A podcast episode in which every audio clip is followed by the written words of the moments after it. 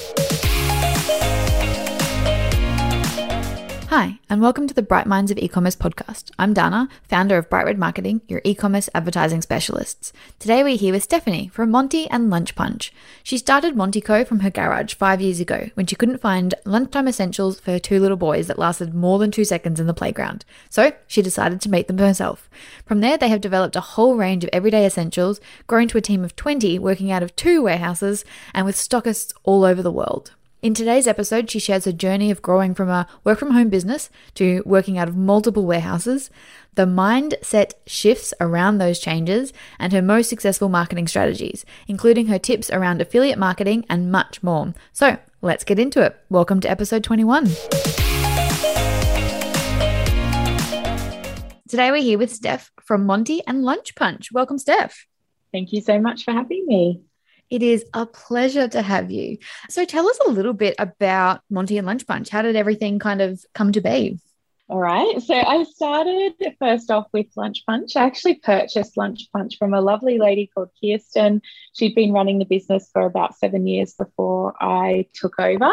And um, she basically got to the point where she just didn't want the brand to just close down because she was done. So she was looking for someone to kind of take the baton and keep running with it so that's where I started. Lunch Punch was pretty little at that stage, and I had absolutely no experience and no idea what I was doing. So started with that, and then I think I had Lunch Punch for about eight months before I started Monty, because I really wanted to take that learning that I had from Lunch Punch. So, learning about manufacturing and selling wholesale and retail and all of that, and put my own brand on it because I felt like the Lunch Punch audience was a little too niche for what I was wanting to do. So, Lunch Punch makes sandwich cutters and bento products, and they are aimed at quite young kids. And yeah, so once I started Monty, we were able to kind of open up to a much wider demographic there.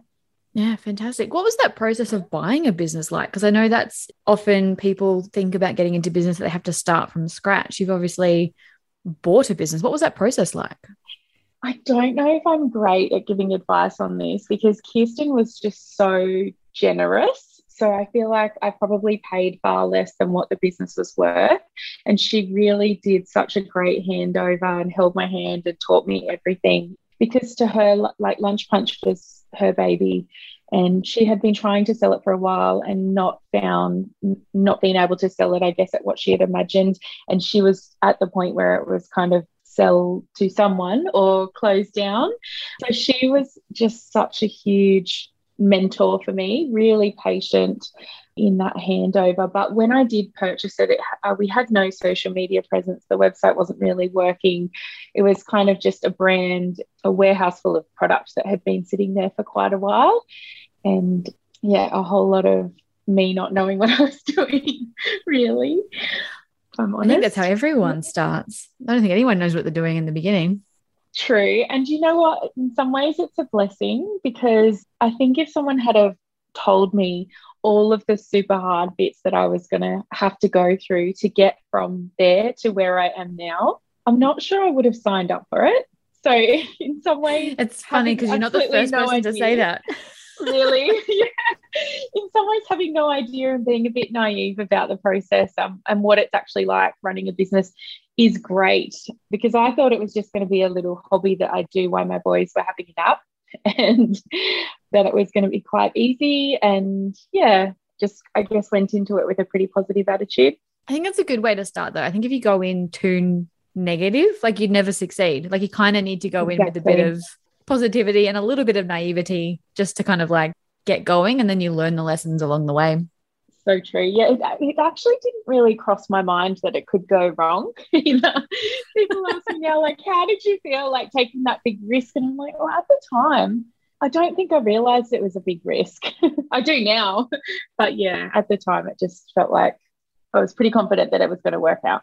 Yeah, fantastic. So obviously you you purchased Lunch Punch and then started Monty. Tell us a little bit about that journey, you know, any lessons and things you learned that are, are worth sharing about, you know, launching that second brand?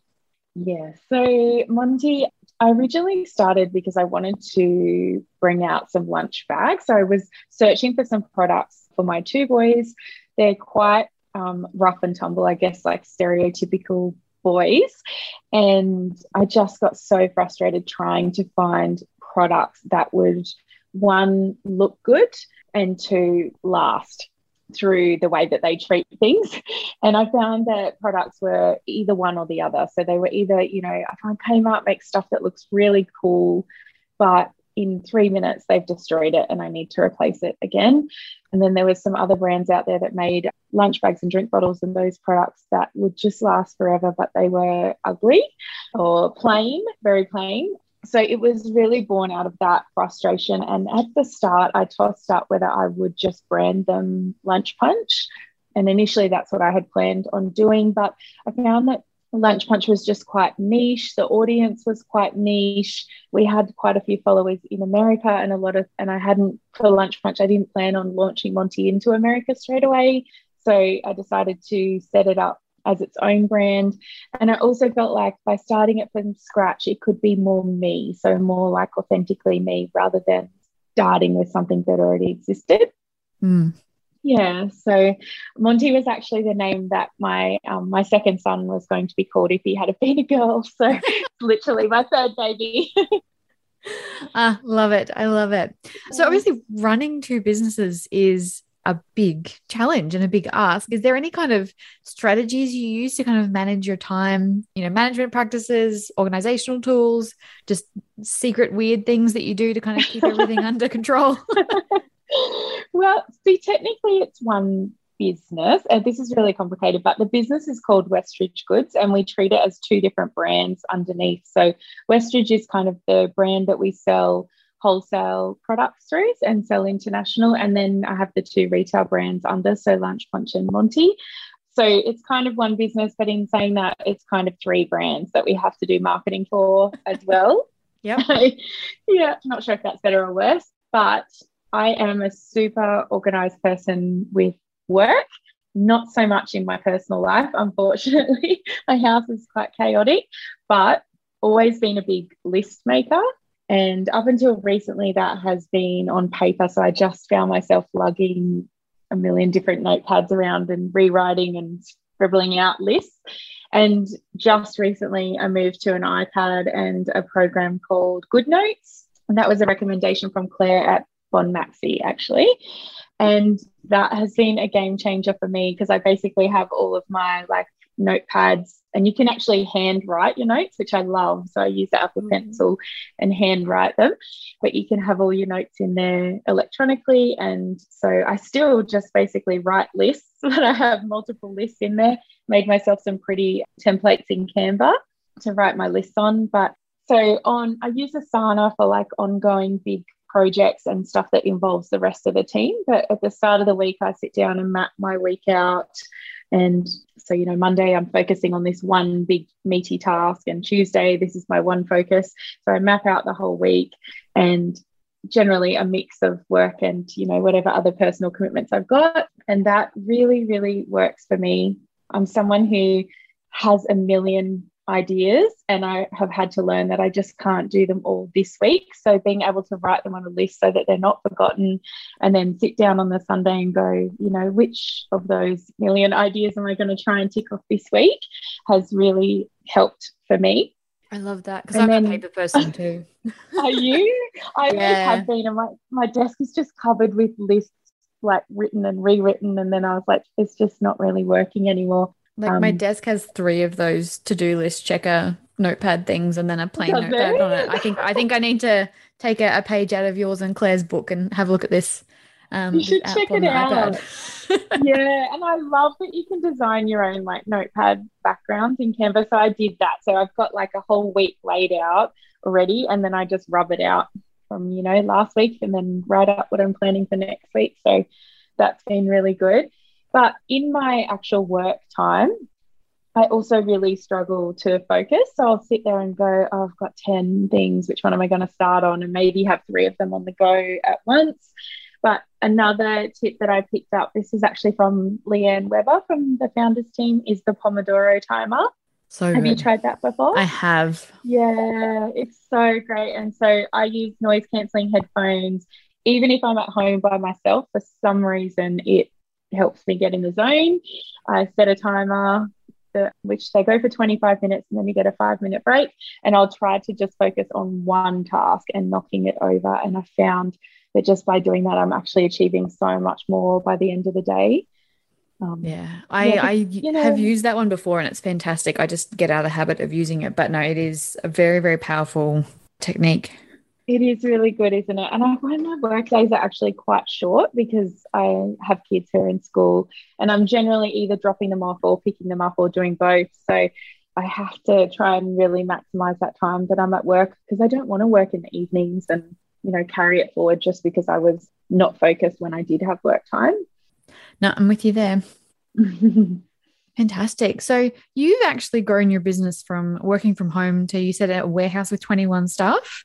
That's right. Yes. Tell us so about that journey. Like, I want to hear how you went from like working from home to like getting the warehouse and like your first staff members. Like, tell us a little bit about that journey and kind of the do's and don'ts of that process. Sure. Yes, I started from home. It was just me for quite a while, and my husband when he would come home after work.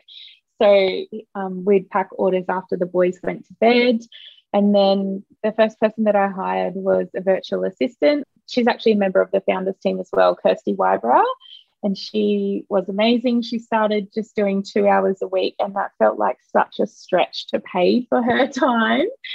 But it just freed me up to focus on different things because she was kind of strong where I was weak. So I, for instance, really struggled to write so if you ask me to talk, it's fine. I can talk and talk on video or talk on a podcast, that's fine. But ask me to write it down and I'm I'm just slow, painfully slow. And I find it really hard. Whereas Kirsty was really great at that. So my first tip, I guess, for your first hire would be look at the part of the jobs in your business that you find really hard and don't enjoy doing and see if you can work out how to outsource those. so she started just doing these couple of hours a week and then that worked up and up. Eventually, she left her uh, her day job, and I think she was doing about 20 hours a week for us before she went off to have her baby. But the other, the next hire that I had was casual help to pack orders from home. And I just got to the point where it felt like I could grow the business, as in I could see that the market was there, but I was limited by space from working at home. So in two ways, I guess. In one, in not being able to buy too much stock because I had no space at home to store it. So started with the garage, took over the lounge room, and put my kids in one bedroom together, and took over another bedroom. And then we ended up getting some off-site storage, like just a container that we rented in a storage yard around the corner from us. But then we spent half our day driving back and forward between home and the container, bringing stock back. So yeah, that was, I guess, physical space for the stock was the first way it was hurting us. And the second way was just hiring staff. So it, you can't really hire someone to come and pack orders unless you are standing beside the packing too when it's at home. Yep. And so I just got to the point where I was like, I can never have a day off, even if I'm paying people to work because it's at home, or, you know, I don't feel comfortable hiring people I don't know come and work at home.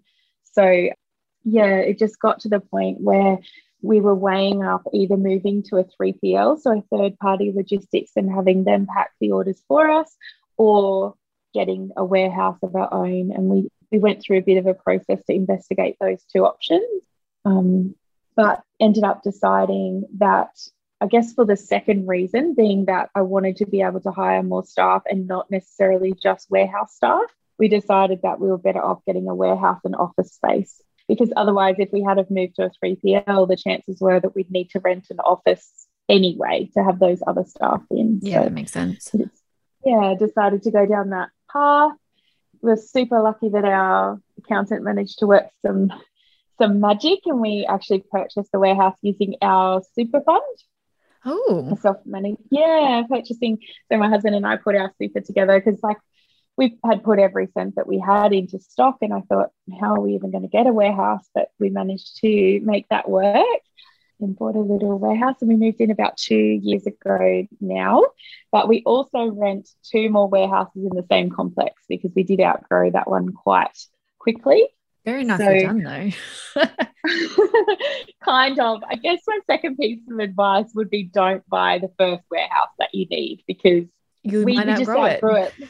You, we outgrew it so quickly. And now, yeah, I haven't really worked out. Actually, we got to the point we've had ours and the one next door for just over a year now.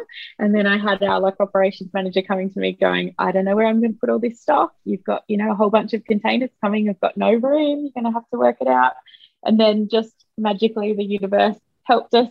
And one other business in the complex moved out. And I was like, there we go. so, we'll take that one too, please. Now, thank you. Yes, thank you. So I think that'll get us through the next year or so. And then we'll have to work out what we're doing again.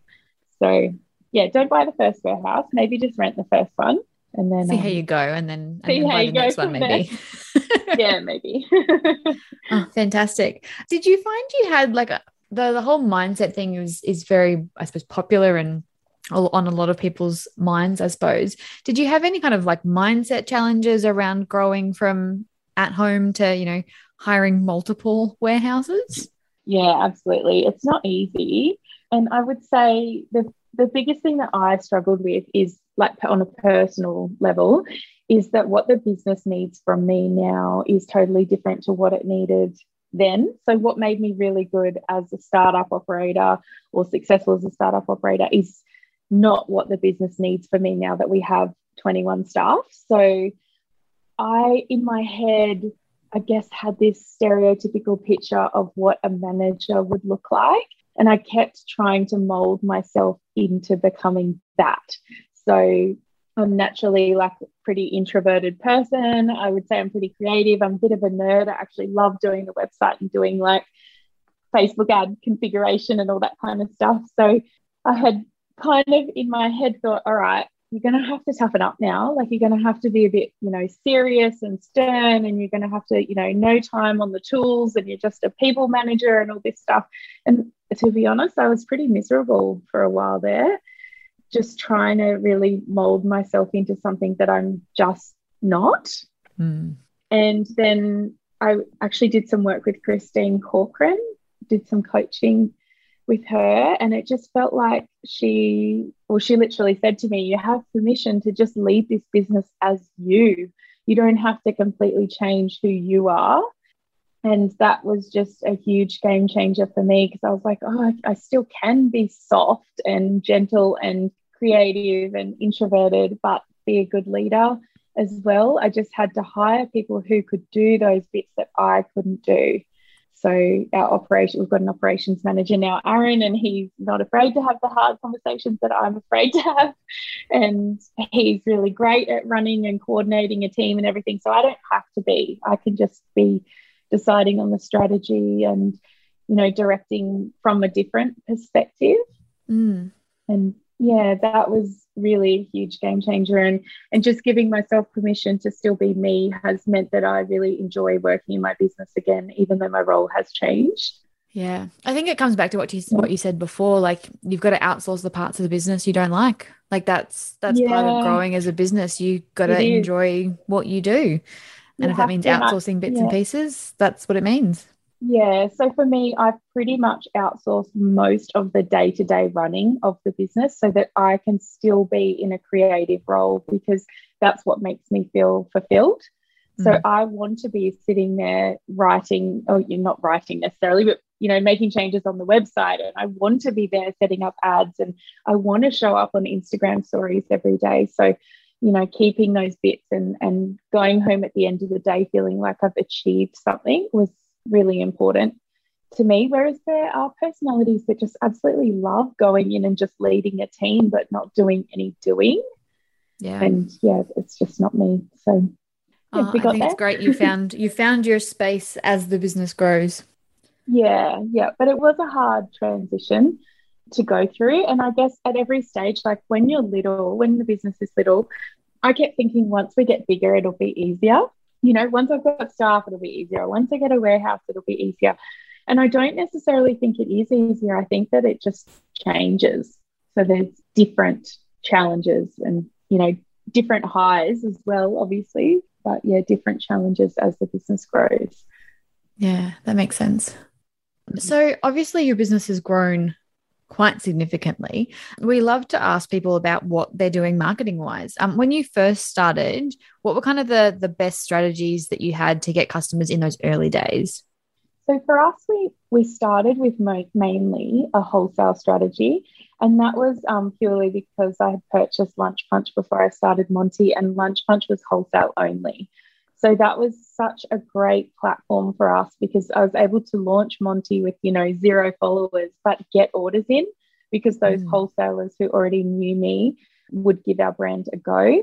But in saying that, our wholesale customers, obviously, if you are purely a wholesale brand, their profitability isn't that great because the margin is lower. So we were a couple of years in and you know looking at the p&l going well we're making a lot of sales but we're actually not super profitable because all of those sales are either wholesale or to distributors. So our distributors purchase direct from china and they purchase at a lower price point again. So i made a conscious effort that it was time for us to add some retail into the mix. So I wanted to do it in a really respectful way, as in, I don't want to compete with our stockers. So we don't stock any other brands. We only sell our own brands. And yeah, I'm, I'm, I'm, conscious of not constantly discounting or doing anything like that to upset our stockists because they're our initial customers. And without them, I feel like I would have nothing. But adding the retail into the mix really did help in, improve our profitability. So we had to start that from nothing. So genuinely zero followers, no customers, nobody knowing who we were.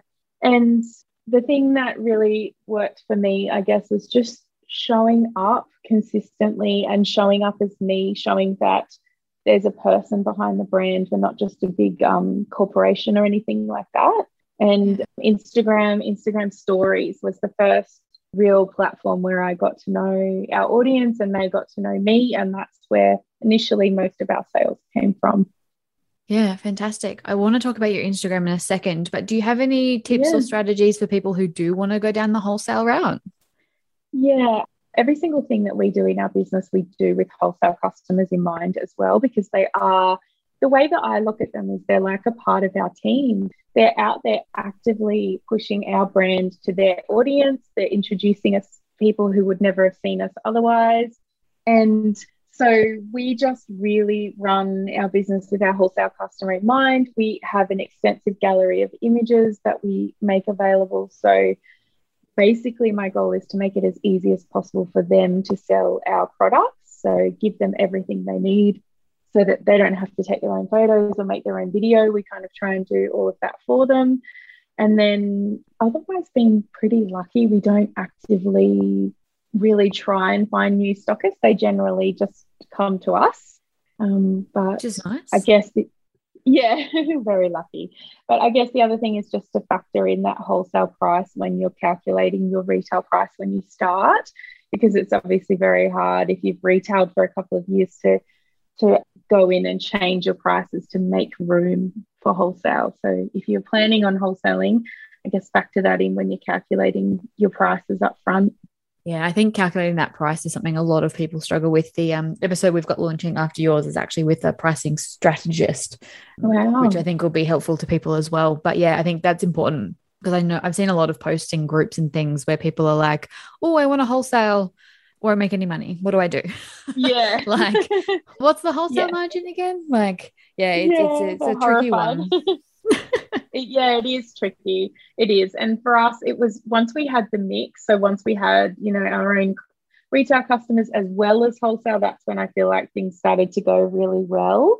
Just focusing on one or the other was much harder because it definitely, like when we launch a new product now, if the launch was only going to the people who would see it based on our retail channels, because we wouldn't sell anywhere near as much as what we do when all of those wholesalers are out there actively blasting, you know, our message out there at the same time. So yeah, it just gives you a bit really extra well coverage, which is fantastic. It really does. Yeah. Lovely. Um, now you mentioned Instagram stories is a big one for you. Do you want to give us a little bit of an insight into kind of your strategy on using those, especially in the the early days? We'll get into what you do now um, in yeah. a second. I think know like, and trust. That was just the motto that I had in the back of my head was just making sure people knew who I was, not just the products, like they really knew me. that they liked us. So liked our products, liked what I was doing, and that they felt like they could trust me as a person or trust us as a business. So, especially when you're buying online and you can't physically touch the product or see the quality of it before you buy, it's so important that people trust you. Otherwise, why would they purchase from you online? So, my strategy in the early days was really just to show up every day and to show to try and not be too salesy. So to show bits of everyday life, bits of who I am as a person, and then a little bit of salesy stuff now and then. And yeah, that just really worked. So our Instagram kind of grew from there. And I guess our strategy is not to- not too different from that now, to be honest. Yeah. So tell us a little bit about what you do now. Obviously, you mentioned you like to play with your own ads. I assume yes. your Facebook and Instagram ads is a part of that. But what kind of do you do now to get those sales? So email is our best converting channel now. So we ran quite a few campaigns or launches where people had to sign up to the email list in order to be able to get the promotion. We actually did that for Black Friday two years in a row. So Black Friday sale was email only. And it's probably our best converting in terms of like paid advertising. Google Ads is the best converting of those paid channels. But I guess once people are searching for you in Google, a lot of our customers are searching for us by name. Once they're there, of course they're going to convert because they're actively, or they're going to be more likely to convert because they're already in there actively searching, wanting to buy or wanting to find out more. Yeah. And so I guess the Google ads probably have less people, but of the people that see them are more likely to convert. Yep. And then that makes we, sense. we use, yeah, we use Pinterest and Facebook ads for traffic generation. So for trying to get our photos and videos and products in the in front of eyes who haven't seen us before. And I am a nerd, as I told you earlier. I love getting in there and tweaking just testing and seeing what works, whether it's, you know, a different audience or a different creative or I mean you're settings. talking to a yeah. Facebook ads nerd. So I mean I'm with you there. Nerd. Yeah. I love that. So I don't and I don't feel like once you work out what works that it's just set and forget it. It never oh. is. It's like I mean I'd be out of a job actively, if it was, to be fair. Yeah. we're actively, yeah, that wouldn't be great. I mean, it would be fantastic for business. I'll give it that. But yeah, it's yeah. unfortunately not set and forget at all. It's just not how it works. And so, yeah, that's kind of a weekly thing for me that I'm in there looking, you know, is this creative looking a bit old or have we had a new product that I can update or how can I tweak to optimize? But those are our main channels. I would love to get into TikTok ads, but I felt like it was just one too many channels for us to tackle this year. And yeah. Pinterest is new for us this year. So um, I would step by step. when you have the mental space for it, the results that I've heard of, we haven't done anything internally yet, but the results I've heard of from people using TikTok ads is insane. Really? Like yeah. Ridiculous. Like early day Facebook sort of results.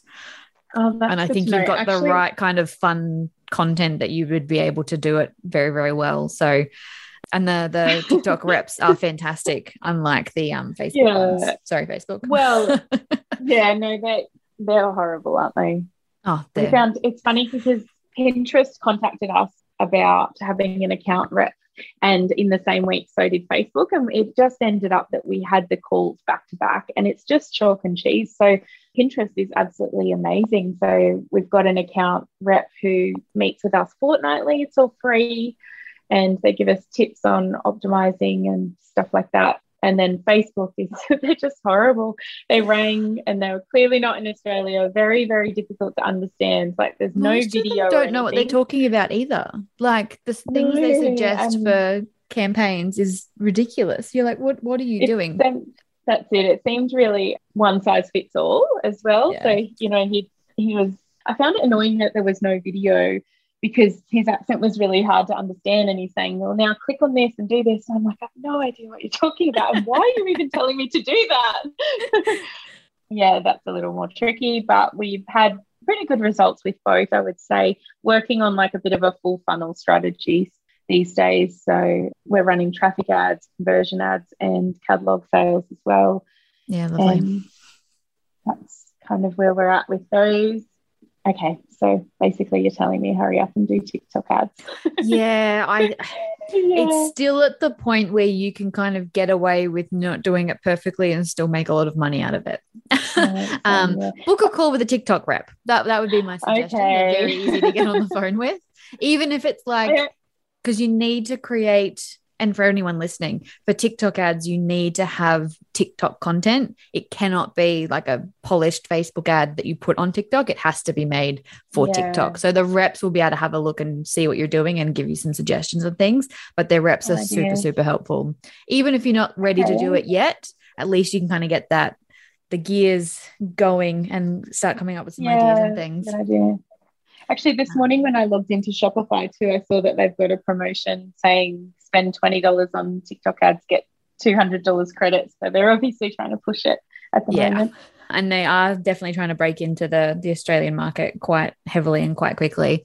So it's a good time to be dabbling. But obviously, like you never want to stretch yourself too thin with marketing because you want to make sure you're doing everything right. But it's if you're in a position to, it's something I would recommend at least looking into.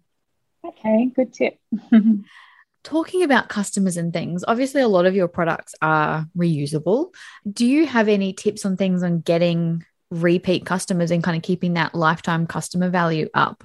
Obviously, it's not, you know, fast fashion or, um, yeah, you know, cheap things that break really easily. Like, that's the whole point of your yeah. business.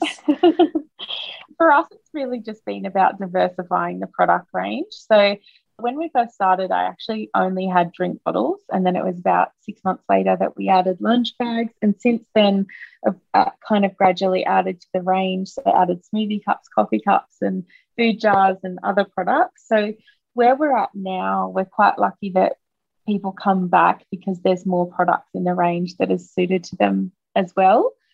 Or they come back to purchase for other family members or gifts for other people. So we do actually have quite a good return customer rate, I guess better than you'd expect being reusable product. But I do find our customers just love new launches. And every time we launch a new product or a new print, they just lap it up, but they also come and buy a lot of the existing products as well. So if we launch one, say, a new print in a lunch bag, when people order, they don't just order that, they'll order that and a drink bottle and a smoothie cup. It's, it really just spurs on the sales. So I guess probably two years ago, we dropped our entire new release for the year in one hit and then just kind of had nothing new to show them for quite a long time. And but now I've learned to do it in smaller drops just to give people a reason one not I guess not just a reason to shop, but a reason to follow us and be excited and engaged and interested because we've got new things to tell them about fairly frequently throughout the year.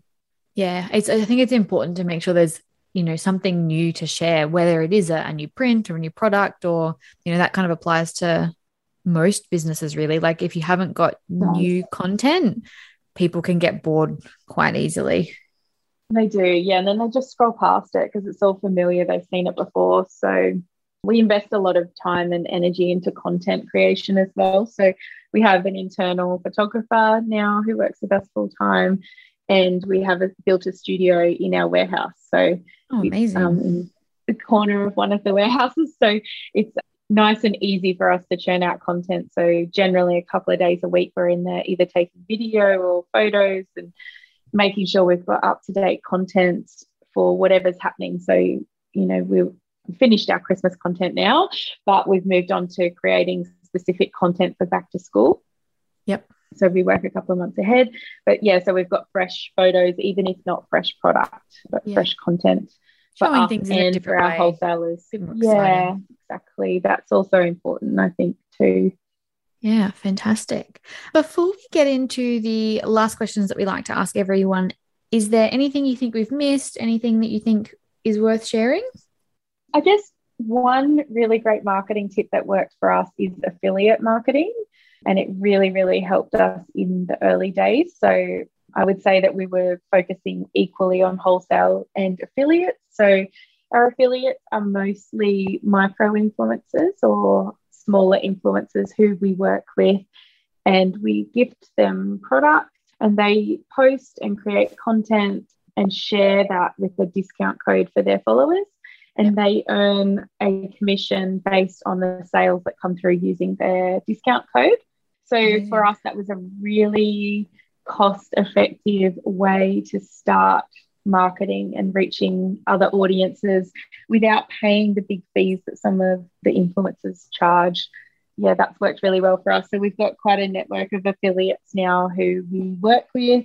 And actually, our highest performing affiliate is nowhere not the one with the biggest audience. So last year she earned about $23,000 worth of commission and she wow. only has she only has 3,000 followers. So it's wow. um, completely unrelated. It really comes down to how, I guess, how closely her audience aligns with our products and our brand values and how engaged they are with them. So for us, you know, we send her a few products every time we have a release and she posts about it and it's just great for both of us. It's a great opportunity That's... for her, I guess, to earn some income too. Yeah, fantastic. Do you have any tips for people looking for those kind of partnerships? And did you use a particular software program to track the affiliates? Yes, so we have an app that we use. We our stores run on Shopify, and the app is called Affiliate Lead, and we use that to automatically track the source of where the sales have come from, and it tells you what the commission should be, and you can set up all kinds of different structures. So different commissions when you're running a promotion and that kind of stuff.